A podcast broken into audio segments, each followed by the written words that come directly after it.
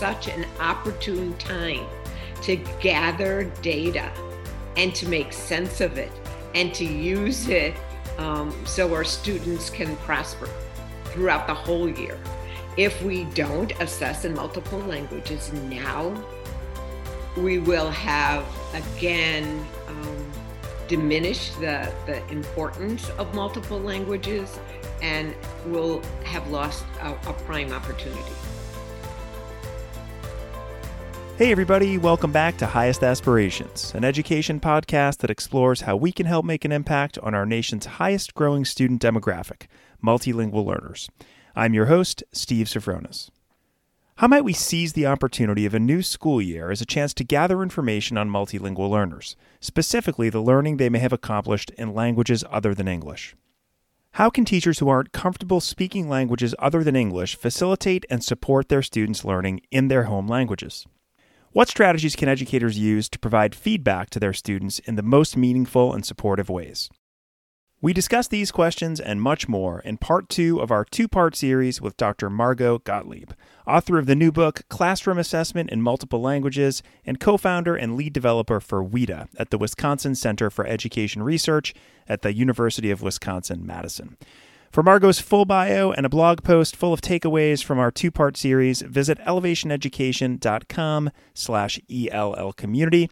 And if you missed part one of our conversation and you want to listen, you can find that wherever you listen to podcasts.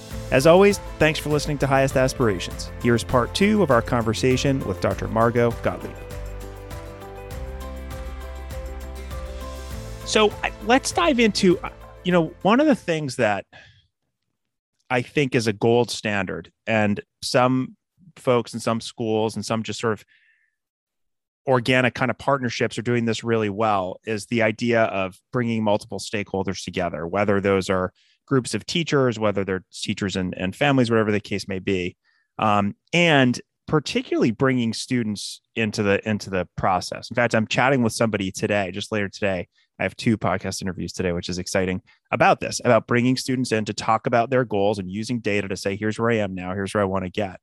And I feel like as we kick off the new school year, this is a, a perfect time to, to sort of gather student input. So I'd love for you to talk with us about why uh, why this works, first of all, um, and how educators can go about doing it. Because again, like now is a time where it's sort of developing these habits, the new year starting. Um, we, we really want to get to know our students and how do we get them to be a part of this process?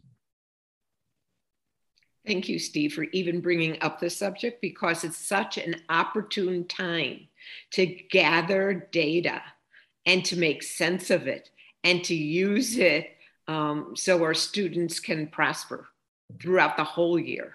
If we don't assess in multiple languages now we will have again um, diminished the, the importance of multiple languages and will have lost a, a prime opportunity. A tremendous amount of information in all the students' languages can be gathered at the beginning of the year as part of the enrollment process, as part of initial screening for placement purposes, even for determining baseline data. Um, and as you said, multilingual learners are going to be supplying that information. You don't have to feel responsible for saying, oh my gosh, I don't know Hindi. I don't know Mandarin. I'm not very proficient in Spanish. What mm-hmm. am I mm-hmm. going to be able to do? How can I make sense of this? Um, I think the pandemic and all the other crises have drawn us all together. And so we must advantage our growing interconnectedness um, through assessment at the beginning of the school year because the majority of, multi, of our multilingual learners have been communicating in languages other than English.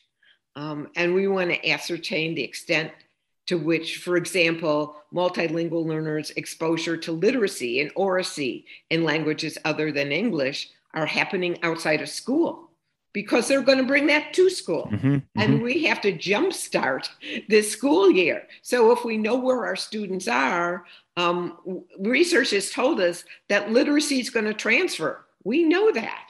So if we start off the year having a sense that this child has strong literacy in a language other than English, that child is already advantaged in being able to pursue literacy in other languages. Right. So, what I think is important is that we gain insight into our multilingual learners, not only language, but their conceptual development through student self-assessment. And there's so many ways we can do this. We could um, give them an interest survey. Hopefully that's been translated. So uh, if they aren't fully proficient in english they can say what are their interests outside of school? What are their passions? What are, what do they want to pursue? Um, where do they want to go? Who's important to them who do they talk to? Um, and also to think about their language use in multiple contexts. With whom, when, where, um, which languages are language, or even the use of translanguaging that's becoming more and more um, pervasive and mm-hmm. accepted across schooling, um, how that can be used as a way of uh, springboarding um, curriculum for the upcoming year. You shouldn't be saying, okay, here's my pacing guide. I'm going to start on day one. Yeah. Rather, it's important to start where the students are and right. what they're bringing. Um, to me, that's so critical. So, the beginning of a new school year, it's ideal um, to collect content based oral and written language samples that might have a universal appeal for students. I think my book, I put in a picture of a beautiful sunset every child has seen a sunset or interpreted as a sunrise. What how what does it mean to you? If you're 5 years old or 15 years old what feelings does it evoke? What experiences that they um, have encountered that they could relate to you? Uh, and and this is so easy to do in multiple languages. And if in fact the student speaks multiple languages, you're going to have multiple languages in the community. And some of that community hopefully will be represented in that school. So you have built in network of people to rely on. Yeah, you just added another layer, which I think is a great layer to add in. I mean, a, a school is a community within a community. And if that community isn't representing the outside community, you know, you, you probably have a problem and something you need to address. Hopefully that's not the case. And most places do have that you you just and and everything that you just mentioned you just brought up a very common and sort of I think legitimate concern in some cases that educators have, especially those who may be new to working with multilingual learners, of which there are many. Demographics are shifting, teachers are going to different places. There are teachers who, you know, have been teaching for 10, 15 years, and all of a sudden now they're they have the the privilege and the and the uh, exciting um, uh, uh, opportunity to work with, you know, multilingual learners. But they're they're they're and you address it in the book head on. Like there's a quote says, "But I only speak English. Someone needs to translate," which I really appreciate. That's in there, and that's the way that you set it up. There's a problem, then there's a possible solution. What do you say to someone? And you addressed it in the book, but what do you say to someone who brings that up? If I ask you that question, like, like let me just let me just like kind of get give you a little bit more texture and context. You you want to. This is a this is a uh, somebody who's a good teacher, who's doing the right thing, who wants the best for students it's a legitimate concern they have. So absolutely, you need to think about like what how, you know how do I respect and appreciate this this teacher's concern and also give them a way forward. What I think what's missing in this equation is that all educators must trust our multilingual learners in their pursuit of learning and to facilitate that learning so that their language, conceptual, and social emotional development is always on display. And both multilingual learners and teachers can agree as to where they are and where to go next. As I've said before, and I'm going to reiterate here, is that you don't have to be bilingual or multilingual to leverage multilingual learners' linguistic assets. Okay, understandably, in schools throughout the US, there's hundreds of languages represented. And, and as you said, teachers can't do it all. We, un, we know that teachers have so much responsibility. So why don't you abdicate a little and give it to your students? Um, there's a theory out there of gradual release of responsibility. You're mm-hmm. not going to start day one and say, okay, kids, it's a new school year. What are we going to do and how are we going to get there? Um, but again, uh, the teacher starts as a facilitator and gradually gives students more and more um, based on their individual um, abilities and capabilities, uh, gives them more and more um, ways in which they can pursue learning. So teachers and students understand that indeed um, we can get there and always are honored. I think that's important. Um, and part of that is that our multilingual learners will have opportunities to gauge with one another.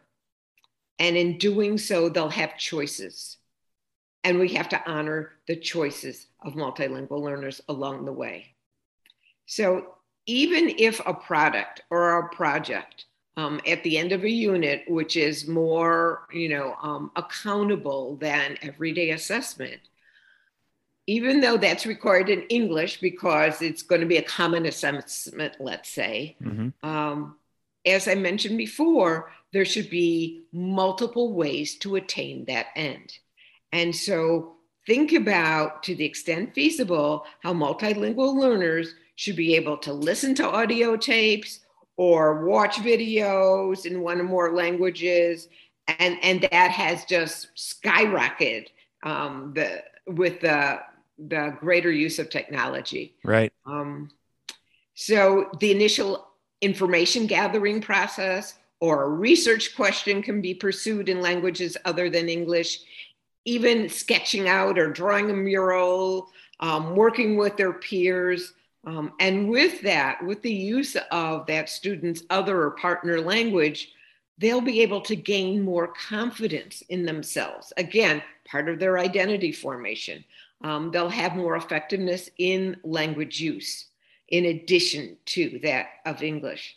So, as research has shown, then going back to some of these social emotional um, variables, the more students are motivated to learn, the higher they're going to achieve.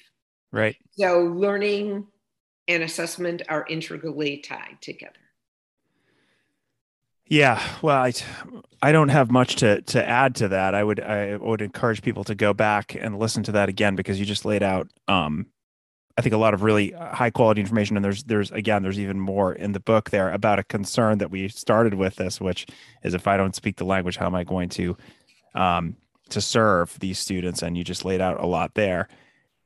I think if somebody were to continue pushing back on your uh, everything that you just said they might go to the next piece which is providing feedback. So you've gotten to a point like where you know you've had some success in implementing a lot of the strategies that we've discussed so far and that you discuss in the book we're we're a school district where now we're giving assessments in multiple languages. We're pretty we're pretty good there. And now it's time to look at results. So thinking about that pushback, what doesn't that present giving feedback a whole new set of challenges? And how do we how do we set ourselves up for success when it comes to giving because that's such a key part of that of assessment. I mean, that's like that's almost everything is the feedback piece. I wouldn't say necessarily they're challenges per se. Um, if we've centered assessment around our students and they've had voice in the design along the way and they are familiar with and have and teachers have modeled for example criteria of success if they're familiar with all these expectations for learning then multilingual learners themselves should be vested in the process.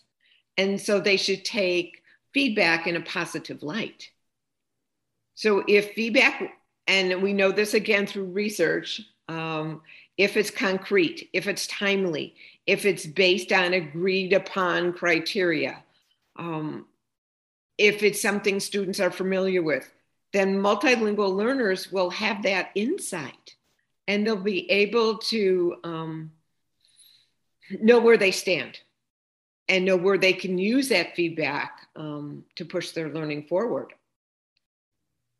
So feedback can take many forms, though, and we know that.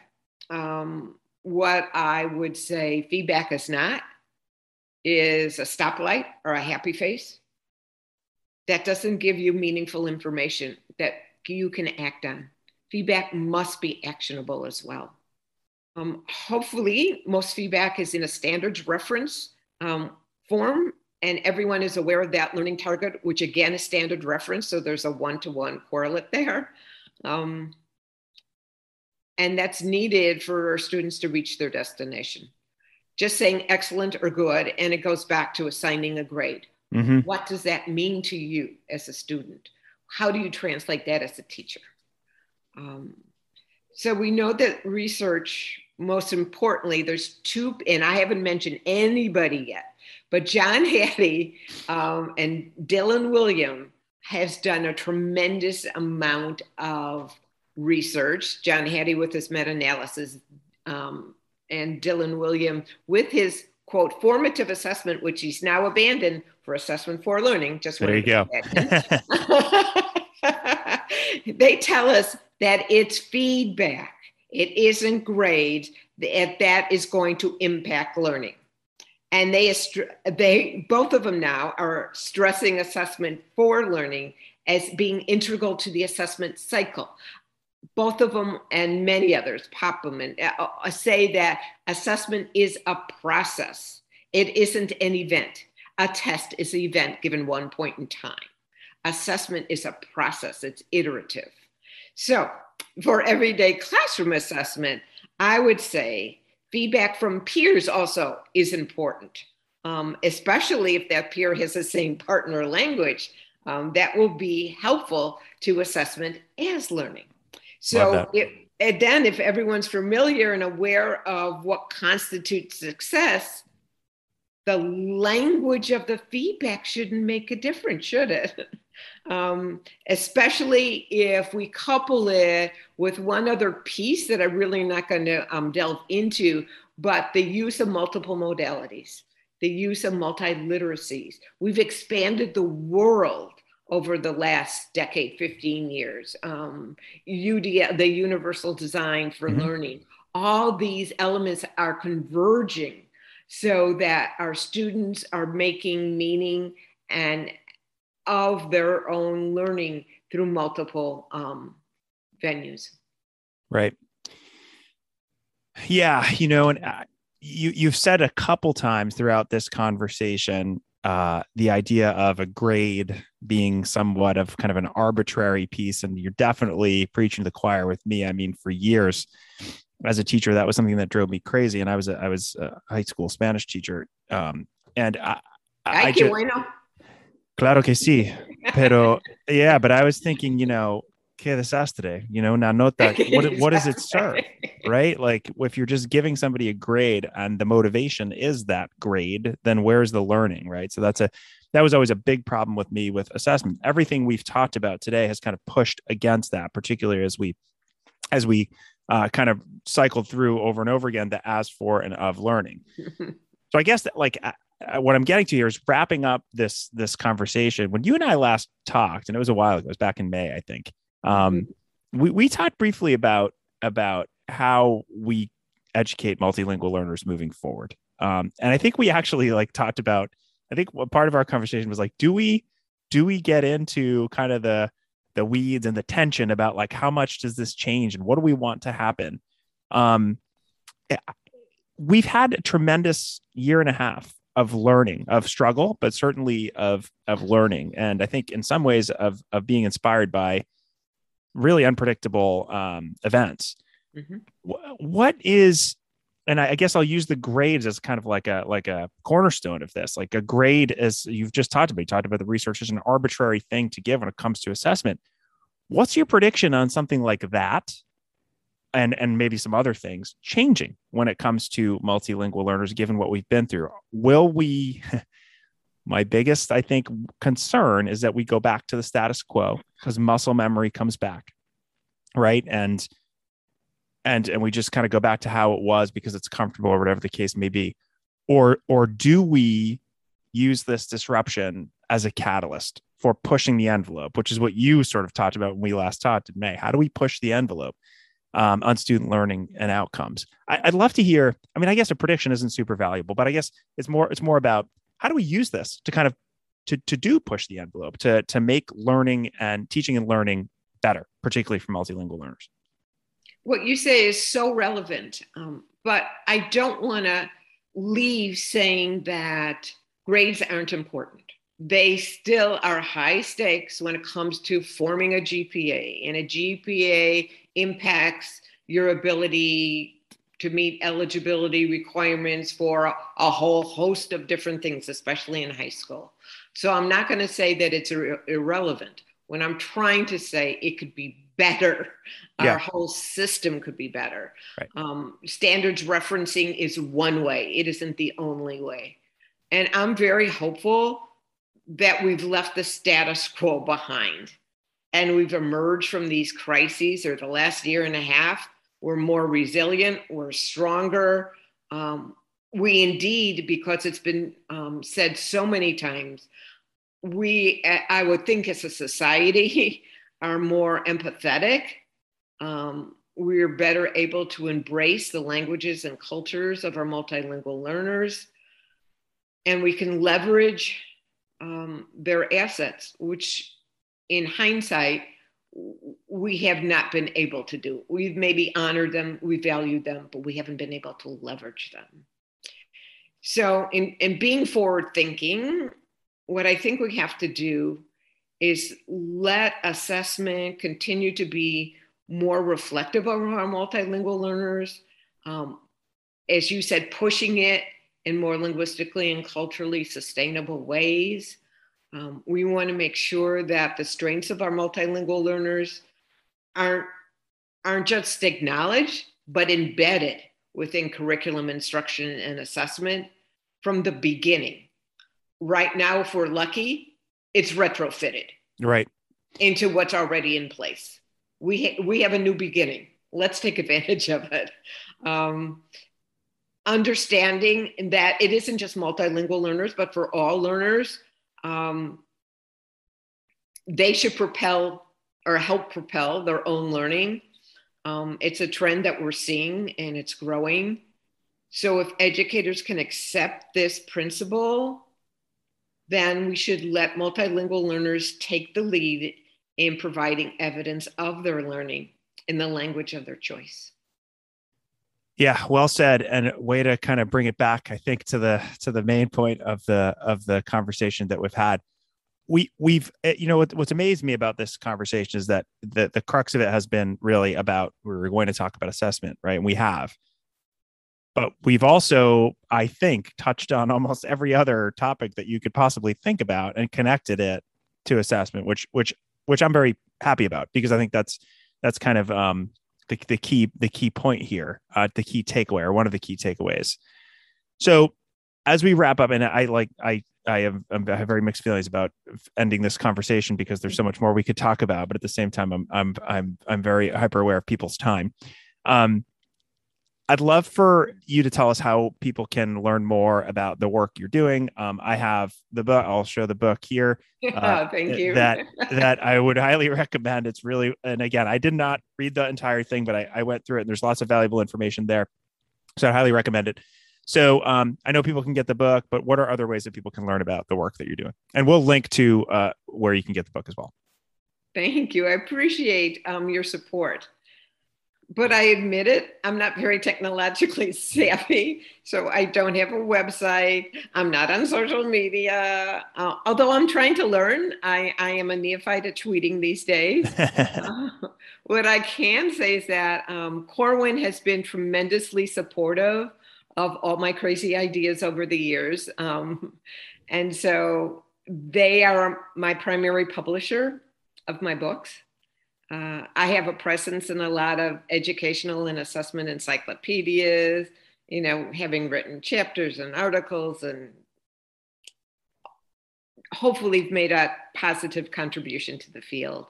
Um, and if you want to contact me, I'm always up early. So no problem with that. Great. We share that in common as well. Um, and last question is the question that I ask everyone. Um, we have this nice little library of books and resources that folks have recommended. So I'd love to to get your take on if there's a book or a film or anything, any other resource that has impacted you either personally or professionally or both that you'd like to share with listeners. Given our conversation, I think you'll be able to guess that my first inspiration are my colleagues at WIDA. yeah. They're people because they, they've been so helpful in helping me solidify my thinking. Um, but also all the folks that I've met over the years um, in the international testing community. Um, they're really stewards of the field as well. Um, and they have given me the, the strength to pursue very unique um, perspective in terms of assessment. So equally influent, influential, and this started off with my dissertation, as a matter of fact, is that I've always been motivated by the pervasive inequities that have characterized large scale achievement testing for multilingual learners um, th- that have failed to take into account anything um, of importance about these student populations. So I guess I would say these injustices have really, you know, illustrate to me that indeed the richness of data that are collected by classroom teachers should be able to supersede sometimes, not all the time, but in some instances, um, count, entre comillas, as we say in Spanish, yeah. um, as being very important um, to making sound decisions about multilingual learners. Lastly, I'll give you the name of a book that inspired me in my early graduate work. And that happened to be Thomas Kuhn's classic, The Structure of Scientific Revel- Revelation, uh, Revolutions. Um, I don't know if you're familiar with it. I'm not. I'm not. But what it did was, and he's a philosopher more than anything else, it explained the nature of paradigm shifts and how we go about seeking stability. But every once in a while, our world is jolted by a revolution or a new paradigm. And just as we've undergone a more recent paradigm shift, I think it's really apropos that I bring in Thomas Kuhn right now. Um, because returning to the status quo is not going to be an option. Yeah, I'm glad you brought that book up. One, because I've never read it, and two, it sounds like you said um, highly relevant. And I'm also glad you brought up all the people um, and the experiences over time because I think that's hugely important um, on uh, for for any kind of success. And clearly, um, you know, you're very well respected in the field and had some success. And um, and the fact that you're kind of paying it forward to those other folks, I think, is is really admirable. Um, and I would just like to say before we before we end, it has been an absolute pleasure uh, learning with you. I said mm-hmm. before we started to click the record that I have this unique opportunity to be able to to showcase um, these the the experts and the people that I bring on, everybody from students to to researchers to teachers, and is really a privilege. And and today was um, was was was a really exciting one because we talked about something that I think deserves more attention, um, and we tied it to everything else. And so I'm really um, grateful for your time and for your expertise and and just for for for having the opportunity to sit down and chat with you for about an hour. So much appreciated. And I thoroughly enjoyed my time with you. Thanks for listening to Highest Aspirations. If you liked our show, please be sure to join the ELL community at ellevationeducation.com slash ELL community, where you'll find all the episodes of Highest Aspirations and other resources to help educators maximize the impact on their English language learners. Also, let us know how we're doing by writing a review on iTunes or wherever you listen to your podcasts.